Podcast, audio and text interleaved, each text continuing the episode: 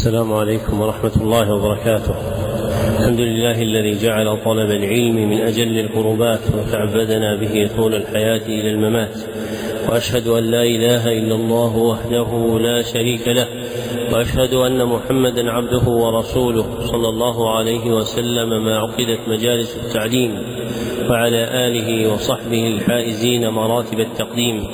أما بعد فهذا الدرس الخامس والعشرون في شرح الكتاب الرابع من برنامج التعليم المستمر في سنته الأولى إحدى وثلاث سنته الثانية إحدى وثلاثين بعد الأربعمائة والألف واثنتين وثلاثين بعد الأربعمائة والألف.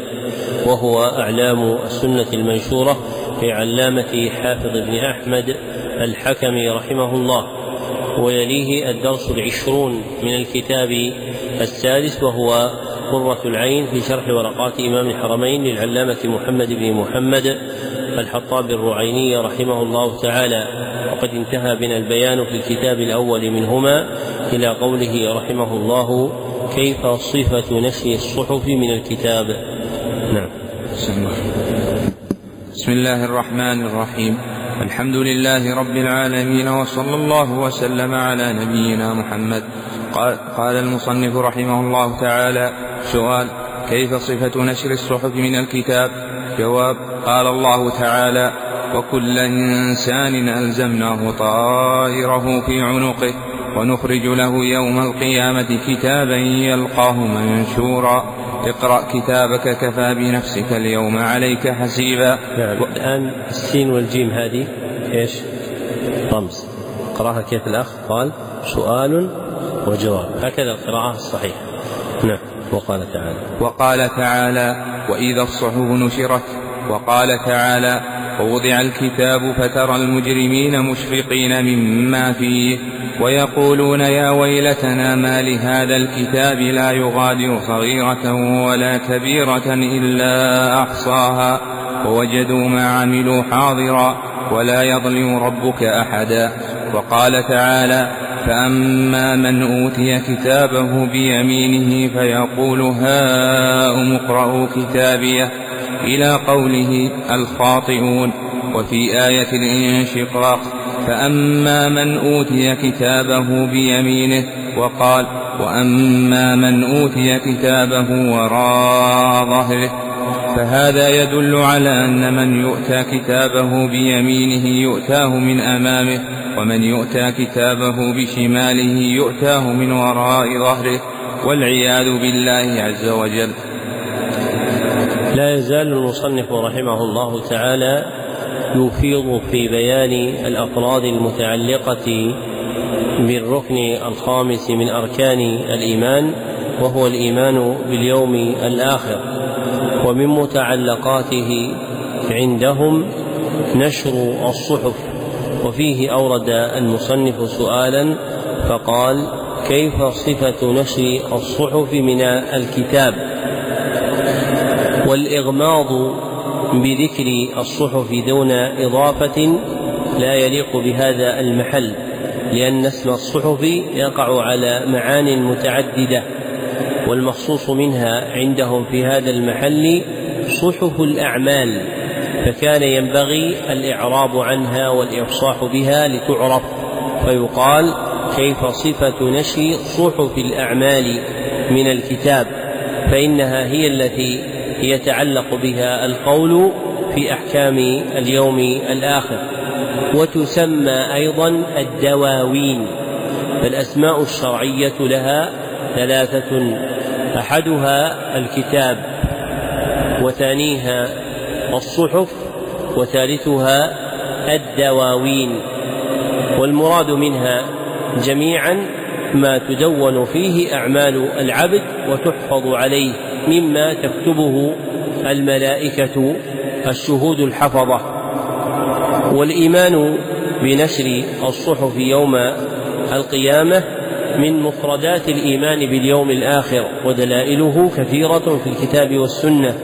وأورد المصنف رحمه الله تعالى طرفا من دلائل القرآن عليها ومنها قوله تعالى في سورة الإسراء وكل إنسان ألزمناه طائره في عنقه أي ألزمناه قدره في عنقه فإن كل إنسان قد كتب عليه قدره الذي قدره الله عز وجل. ثم قال ونخرج له يوم القيامة كتابا يلقاه منشورا اقرأ كتابك إلى تمام الآية ففيها ذكر الكتاب وفي الآية التالية ذكر الصحف مصرحا بها في قوله تعالى وإذا الصحف نشرت وفي الآية التي تليها من سورة الكهف فيها ذكره باسم الكتاب في قوله ووضع الكتاب وقوله ما لهذا الكتاب وفي ما يليها من سورة الحاقة التصريح بالكتاب أيضا في قوله تعالى فأما من أوتي كتابه بيمينه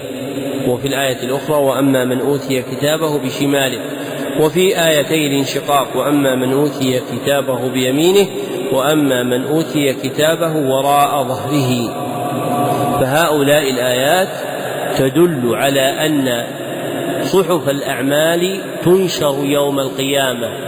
أي تخرج وتظهر وتبرز للناس ويكون إخراجها على صفة النشر فتتطاير بين يدي الخلق ويتلقف كل واحد منهم عمله كأنه يعرفه معرفة أكيدة لا يجحدها ولا ينكرها. فأما من كان مؤمنا فإنه يأخذ كتابه بيمينه. وأما من كان كافرا فإنه يأخذ كتابه بشماله من وراء ظهره. هذا قول الجمهور وهو أصح الأقوال المحكية فيها. فإن من أهل العلم من فرقوا بين وضعي الشمال ووراء الظهر فجعلوا أحدهما أحدهما للكافر وجعلوا الآخر للمنافق. ومنهم من جعل أحدهما للمسلم العاصي والآخر للكافر. والصحيح أن المسلم كيفما كانت حاله مؤمنا تقيا أو عاصيا أبيا فإنه يأخذ كتابه بيمينه بالنظر إلى مآله. وأما من كان كافرا أو منافقا فإنه يأخذ كتابه بشماله من وراء ظهره. وإنما جعل أخذ المؤمن الكتاب باليمين لما فيه من اليمن. وهو البركة والتفاؤل بها. وجعل أخذ الكافر كتابه بشماله تحقيرا له فإنه يحقر بذلك من جهتين. إحداهما أنه لا يتلقف الكتاب من أمامه بل من وراء ظهره. والمهين الذليل هو من يؤتى من وراء ظهره ويتسلط عليه بذلك. والأخرى من جهة تلقفه له بالشمال فإن الشمال عند العرب مستقبحة مردولة بل عند الأمم كافة إلا من خرج عن الفطرة والدين. نعم. سؤال ما دليل ذلك من السنة؟ جواب فيه أحاديث كثيرة منها قوله صلى الله عليه وسلم يدني المؤمن يدني المؤمن من ربه حتى يضع عليه كنفه يدنى الله إليه يدنى المؤمن من ربه حتى يضع عليه كنفه فيقرره بذنوبه لا يضع عليه كنفه. كنفه يضع الله كنفه. نعم. حتى يضع عليه كنفه, كنفه فيقرره بذنوبه. تعرف ذنب كذا فيقول أعرف يقول يقول رب أعرف مرتين. فيقول سترتها في الدنيا وأغفرها لك اليوم ثم تطوى صحيفة حسناته. وأما, الآخر وأما الآخرون أو الكفار فينادى عليهم على رؤوس الأشهاد ويقول الأشهاد هؤلاء الذين كذبوا على ربهم. وقالت عائشة رضي الله عنها قلت يا رسول الله هل يذكر الحبيب حبيبه يوم القيامة؟ قال يا عائشة أما عند ثلاث فلا أما عند الميزان حتى يثقل أو يخف أو يخف فلا وأما عند تطاير الكتب فإما أن يعطى بيمينه أو يعطى بشماله فلا وحين يخرج عنق من النار. الحديث بطوله رواه أحمد وأبو داود وغير ذلك من الأحاديث. لما ذكر المصنف رحمه الله تعالى فيما سلف أدلة صفة نسخ الصحف من الكتاب وهي صحائف الأعمال أتبعه بسؤال يتعلق ببيان أدلتها من السنة لما تقرر من اقتران أحدهما بالآخر في كونهما وحيا فقال ما دليل ذلك من السنة؟ ثم أجاب عنه بقوله فيه أحاديث كثيرة منها قوله صلى الله عليه وسلم يدني, يدني يدنى المؤمن من ربه أي يقرب المؤمن من ربه حتى يضع عليه كنفه أي ستره كما قال الخطابي والحربي وعلى ذلك السلف رحمهم الله تعالى. فيقرره بذنوبه أي يعرض عليه ذنوبه للإقرار بها. فيقول تعرف ذنب كذا يقول أعرف يقول رب أعرف مرتين. رحمك الله إلى تمام الحديث. وفيه ثم تطوى صحيفة حسناته أي صحيفة عمله. وأضيفت إلى الحسنات تغليبا لأن حال المؤمن تغلب عليها الحسنات مع أنه قد يجامع السيئات أيضا في عمله. وأما الآخرون أو الكفار فينادى عليهم ويفضحون على رؤوس الأشهاد. وهذا الحديث في الصحيحين. ثم أورد حديث عائشة رضي الله عنها عند أبي داود وغيره وفيه قوله صلى الله عليه وسلم وأما عند تطاير الكتب فإما يعطى بيمينه وإما يعطى بشماله فلا. فالشاهد منه ذكر تطاير الكتب. وهذا الحديث يروى من وجوه فيها ضعف مرسلة وموصولة يحصل بمجموعها تحسين الحديث لا بتمام لفظه التام عند أبي داود وأحمد وإنما يثبت مختصرا في ذكر هذه المواضع الثلاثة. فإنه جاء موصولا عند أحمد من حديث عائشة لكن بسند فيه ضعف لوهاء بعض رواته وجاء عند أبي داود بسند فيه إرسال. ويروى له شاهد قل من ذكره عند عبد الرزاق في تفسيره من مرسل قتادة فيحصل بمجموع هذه الطرق تحسين هذا الحديث تحسينا بمجمل لفظه لا بتفاصيل ألفاظه وسردها الطويل في رواية أبي داود وأحمد. نعم. طيب في في سؤال قال قال الله عز وجل فيقول سترتها في الدنيا وأغفرها لك اليوم. ما الفرق بين العبارتين؟ لماذا ما قال غفرتها لك في الدنيا والأخرى أو سترتها لك في الدنيا والأخرى؟ فأيهم أكمل؟ المغفرة. أو لماذا تخلف عنها المغفرة في الدنيا؟ ها؟ لأن المغفرة فيها وقاية من ضرر الذنب بخلاف الستر ليس فيه وقاية من ضرر الذنب. الستر فيه عدم إظهار وإشهار وابتضاع ولكن يجد العبد ضرر ذنبه. وأما المغفرة فلا يجد معها العبد ضرر الذنب. فكان المناسب للدنيا الستر فعبر به والمناسب للآخرة المغفرة فعبر بها. نعم. من الكتاب وكيف وكيف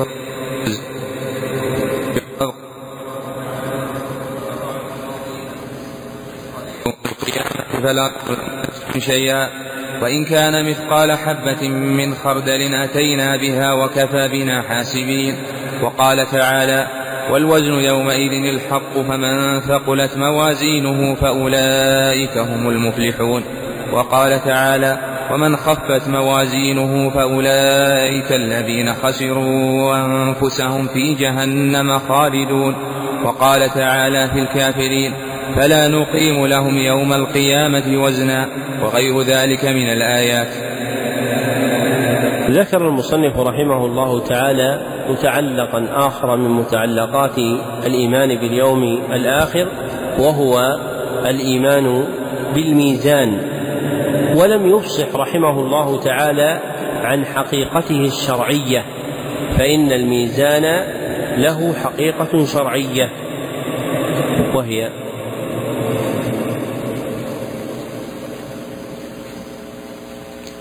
ما هي حقيقة الميزان الشرعيه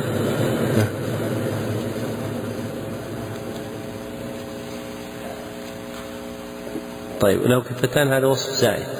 ما توزن به أعمال العباد يوم القيامة. طيب في ميزان آخر أو لا؟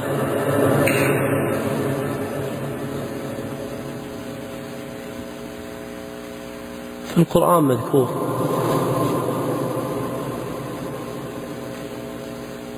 نعم وين الدليل من القرآن؟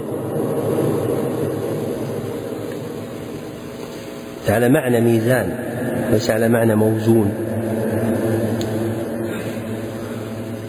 ها؟ وما الدليل؟ متى؟ نقول في ميزان آخر هذا معناه الميزان اللي ذكره الأخ نعم إيه من ثقلت موازين يومئذ القيامة يوم القيامة ما خرجت عن قال الأخ. يعني الذي قالها الأخ يعني يلخص يعني معناه أنه ما توضع فيه إيش؟ الأعمال أو أصحابها أو كتبها صحائفها يوم القيامة. هذا خلصنا منه. طيب والمعنى الثاني.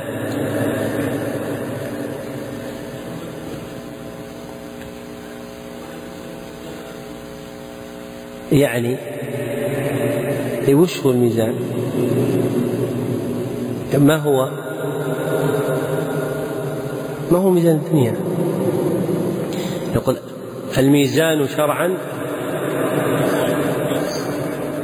يعني قررت من الأخ في ماذا؟ أنت في أي جانب في أمور؟ الدين والأخ ذكر في أمور الدنيا. فنقول حينئذ إن الميزان يطلق شرعا على معنيين. أحدهما العدل. أحدهما العدل الشرعي والقدري. وهو المراد في الدنيا.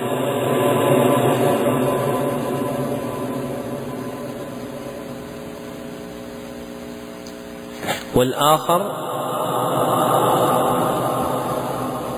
ما توضع فيه الأعمال وعمالها وصحائفها.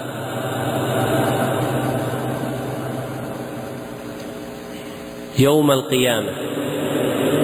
وهذا هو الميزان. إيش؟ الأخروي. وهذا هو الميزان الأخروي. والمقصود منهما في كلام المصنف هو هو الثاني لأنه هو الذي يكون من متعلقات الإيمان باليوم الآخر. وأورد المصنف رحمه الله تعالى أدلة دالة من القرآن الكريم عليه. ومنها قوله تعالى ونضع الموازين القسط ليوم القيامة وقوله تعالى والوزن يومئذ الحق وقوله تعالى ومن خفت موازينه وقوله تعالى فلا نقيم لهم يوم القيامة وزنا. فهؤلاء الآيات تشتمل على إثبات الميزان تارة بذكره مجموعا وتارة بالإشارة إلى مصدره وهو الوزن في آيتين من الآيات الخمس أو الأربع المذكورة. واختلف أهل العلم رحمهم الله تعالى في كون الميزان واحدا أو أكثر من واحد والصحيح من أقوالهم أن الميزان واحد وجمع باعتبار تعدد الموزون فيه فلما كانت توزن فيه الأعمال وتوزن عمالها وتوزن أيضا صحائف الأعمال مع تكاثر هذه الأنواع واختلافها من الخلق عددت في القرآن الكريم في مواضع فذكرت مجموعة وإلا فالميزان واحد وهذا وجه الجمع بين ما جاء فيه ذكر الميزان مفردا وما جاء فيه ذكره مجموعا. وقول المصنف رحمه الله تعالى في سؤاله وكيف صفة الوزن؟ ليس فيه تعرض لكيفية الميزان لأن كيفية الميزان غائبة عنا كما قال أبو العباس ابن تيمية الحفيد في كلام الله كيفية تلك الموازين؟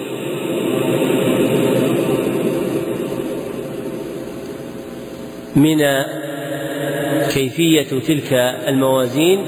بمنزلة الأخبار المغيبة عنا أي التي نؤمن بها من غير اطلاع على كيفيتها. فالقول في الميزان كالقول في بقية الأخبار المتعلقة بصفة الله وأحوال يوم القيامة وأهواله التي لا نعلمها. فليس ما عرض له المصنف تعرض لبيان كيفية الميزان وإنما تعرض لبيان كيفية صفة الوزن.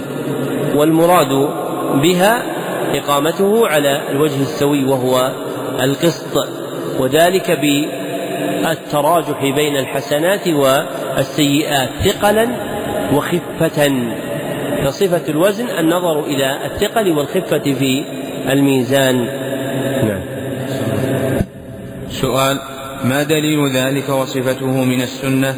جواب فيه أحاديث كثيرة منها حديث البطاقة التي فيها الشهادتان وأنها ترجح بتسعين سجلا من السيئات كل سجل منها مدى البصر ومنها قوله صلى الله عليه وسلم عن ابن مسعود رضي الله عنه أتعجبون من دقة ساقيه؟ والذي نفسي بيده لهما في الميزان أثقل من أحد. وقال صلى الله عليه وسلم إنه ليؤتى بالرجل العظيم السمين يوم القيامة لا يزن عند الله جناح بعوضة. وقال اقرأوا فلا نقيم له يوم القيامة وزنا وغير ذلك من الأحاديث. لما ذكر المصنف رحمه الله تعالى جملة من الأدلة القرآنية الدالة على إثبات الميزان أتبع ذلك بسؤال عن أدلة ذلك من السنة فقال ما دليل ذلك وصفته من السنة؟ ثم أجاب عنه بقوله فيه أحاديث كثيرة. وذكر رحمه الله تعالى طرفا منها فقال منها حديث البطاقة التي فيها الشهادتان. والمراد بحديث البطاقة حديث عبد الله بن عمرو بن العاص رضي الله عنهما وهو حديث مشهور. اشتهر بتلقيبه باسم حديث البطاقة. وللحافظ حمزة الكناني جزء معروف باسم جزء البطاقة. أسند فيه هذا الأحاديث مع أحاديث أخرى. واشتهر هذا الجزء لأن حمزة لما حدث بهذا الحديث كان إنسان حضره فأخذته شدة من هول هذا الحديث فشهق عند سماعه ومات. فاشتهر هذا الحديث باسم حديث البطاقة بجزء حمزة الكناني الحافظ رحمه الله تعالى وهو مطبوع أكثر من طبعة.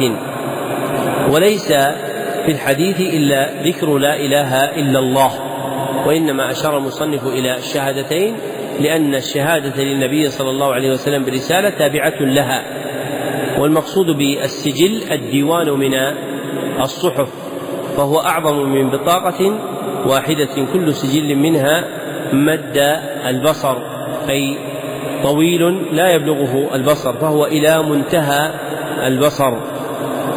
ثم وهذا الحديث حديث صحيح. ومنها قوله في حديث ابن مسعود أتعجبون من دقة ساقيه؟ الحديث عند أحمد بإسناد حسن. وفيه قوله لهما في الميزان أثقل من أحد ثم ذكر الحديث الثالث وهو في الصحيحين وفيه إنه لا يؤتى بالرجل العظيم السمين يوم القيامة لا يزن عند الله جناح بعوضة. وقال اقرأوا فلا نقيم لهم يوم القيامة وزنا. وغير ذلك من الأحاديث الدالة على إثبات الميزان. وهذه الأحاديث فيها التصريح بوزن العمل في حديث أي حديث من هذه الأحاديث وزن العمل؟ حديث البطاقة.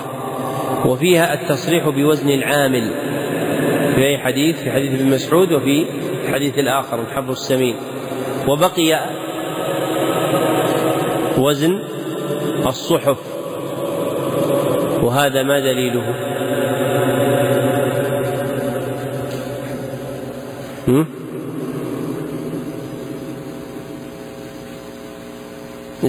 صحيح الحديث الأول. كيف تقول الحديث الأول هو العمل؟ الذي يوضع في الأول هل هو العمل أم بطاقة فيها العمل؟ بطاقة. بطاقة وليس هذا وزنا للعمل والحجة في وزن العمل حديث مشهور أيضا وهو ما ختم به البخاري صحيحه وهو حديث أبي هريرة كلمتان خفيفتان عن لسان حبيبتان الرحمن ثقيلتان الميزان سبحان الله العظيم سبحان الله وبحمده.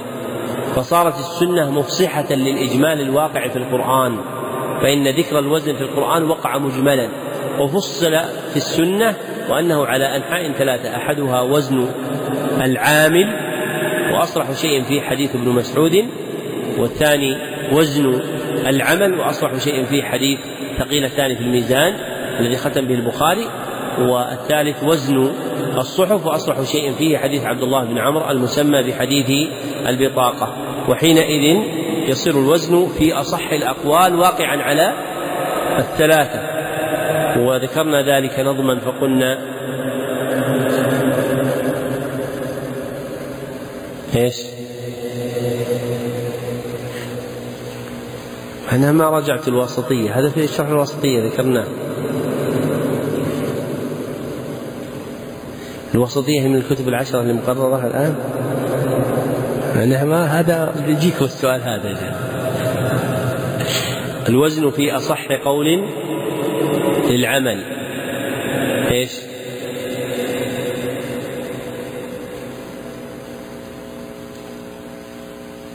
وعامل مع صحفه نلت الأمل. أو قريبا من هذا البيت. راجعونه في الواسطية. نعم. سؤال ما دليل ما دليل الصراط من الكتاب؟ جواب قال الله عز وجل: وإن منكم إلا واردها. كان على ربك حتما مقضيا.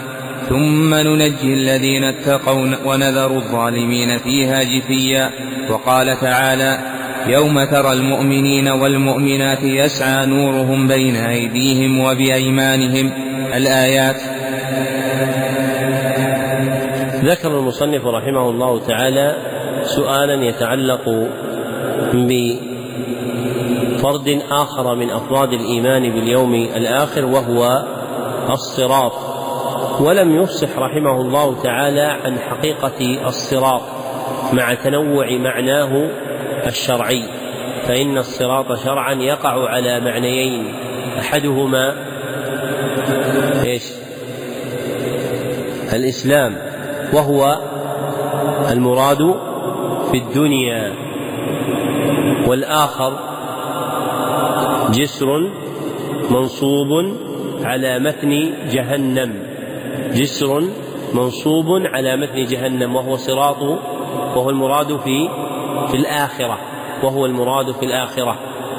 فيكون المقصود من هذين المعنيين الشرعيين عند المصنف هو ثانيهما لكونه من متعلقات الإيمان باليوم الآخر. وأورد سؤالا عنه فقال ما دليل الصراط من الكتاب وأورد فيه قوله تعالى وإن منكم إلا واردها كان على ربك حتما مقضيا الآية. فإن الورود هو الوفود عليها لابتغاء المرور على الصراط. هو الوفود عليها لابتغاء المرور على الصراط. فإن الناس يفدون على جهنم. وتكون الجنة من ورائها. وينصب على جهنم جسر هو الصراط. فيريد الناس في الموقف أن يخرجوا من جمعهم إلى الجنة. فأما الكافرون فإنه إذا تجلى الله عز وجل للخلق وامتحنهم ثم قال ليتبع كل من كان يعبد طاغوتا أو وثنا من كان ما كان يعبده تبع هؤلاء معبوداتهم ظنا أنها تأخذ بأيديهم إلى النجاة فتسقطهم في نار جهنم لأن الله كتب عليهم أنهم حطبها فيبقى المسلمون والمؤمنون المؤمنون والمنافقون كلهم متشوفون إلى عبور الجسر إلى الجنة. فيأمرهم الله عز وجل بالسجود له فأما المؤمنون فيسجدون وأما المنافقون فتعود ظهورهم طبقا لا يستطيعون سجودا ثم تلقى عليهم الظلمة. فيجعل للمؤمنين أنوار يهتدون بها للصراط الذي يرونه فيعبرون. وأما المنافقون فإنهم لا نور لهم فيسقطون في نار جهنم. وهذا وجه إرادة قوله تعالى في الآية الأخرى يوم ترى المؤمنين والمؤمنات يسعى نورهم بين أيديهم وبأيمانهم. فإن النور المقصود هنا هو النور الذي يستدلون به على الصراط فهو ملازم للصراط. فلأجل كونه ملازما له ذكره المصنف رحمه الله تعالى دليلا على ذلك. وهذا هو الوارد في الأحاديث الصحيحة في الصحيحين وغيرهما عن أبي سعيد الخدري وأبي هريرة رضي الله عنهما. وبه يحصل مجموع القطع بأحوال هذه الأنواع الثلاثة من الخلق المؤمنين والكافرين والمنافقين وأن مصيرهم على هذا الوجه. فيختص المرور بالصراط بالمؤمنين فقط في أصح أقوال أهل العلم. وسيأتي من الحديث النبوي ما يبينه. نعم. سؤال ما دليل ذلك وصفته من السنة؟ جواب فيه أحاديث كثيرة منها قوله صلى الله عليه وسلم في حديث الشفاعة يؤتى بالجسر فيجعل بين يدي ظهري جهنم. قلنا يا رسول الله وما الجسر؟ قال مدحضة مزلة. عليه خطاطيف عليه خطاطيف وكلاليب وحسكة مفلطحة لها شوكة عقيفاء تكون بنجد يقال لها السعدان. يمر المؤمن عليها كالبرق وكالريح وكأجاويد الخيل والركاب. فناج مسلم وناج مخدوش ومكدوس في نار جهنم. حتى يمر, يمر آخرهم يسحب سحبا. الحديث في الصحيح. وقال أبو سعيد رضي الله عنه بلغني أن الجسر أدق, أدق من الشعرة لا و... ليس يسحب يسحب سحبا. يسحب سحبا. عندكم مشكولة يسحب؟ لا يسحب سحبا. نعم. أحسن الله. يم حتى يمر آخرهم يسحب سحبا. الحديث في الصحيح. وقال أبو سعيد رضي الله عنه بلغني أن الجسر أدق من الشعرة وأحد من السيف. ذكر المصنف رحمه الله تعالى سؤالا متمما سابقه لما تقدم من اقتران الكتاب بالسنة فقال ما دليل ذلك وصفته من السنة؟ أي ما دليل الصراط وصفته من السنة ثم أجاب عنه بقوله فيه أحاديث كثيرة.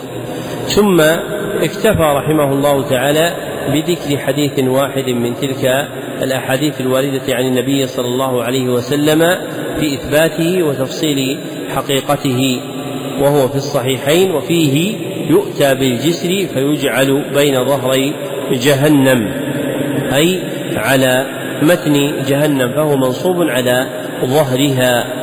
ثم قال أصحاب النبي صلى الله عليه وسلم يا رسول الله وما الجسر؟ قال مدحضة مزلة.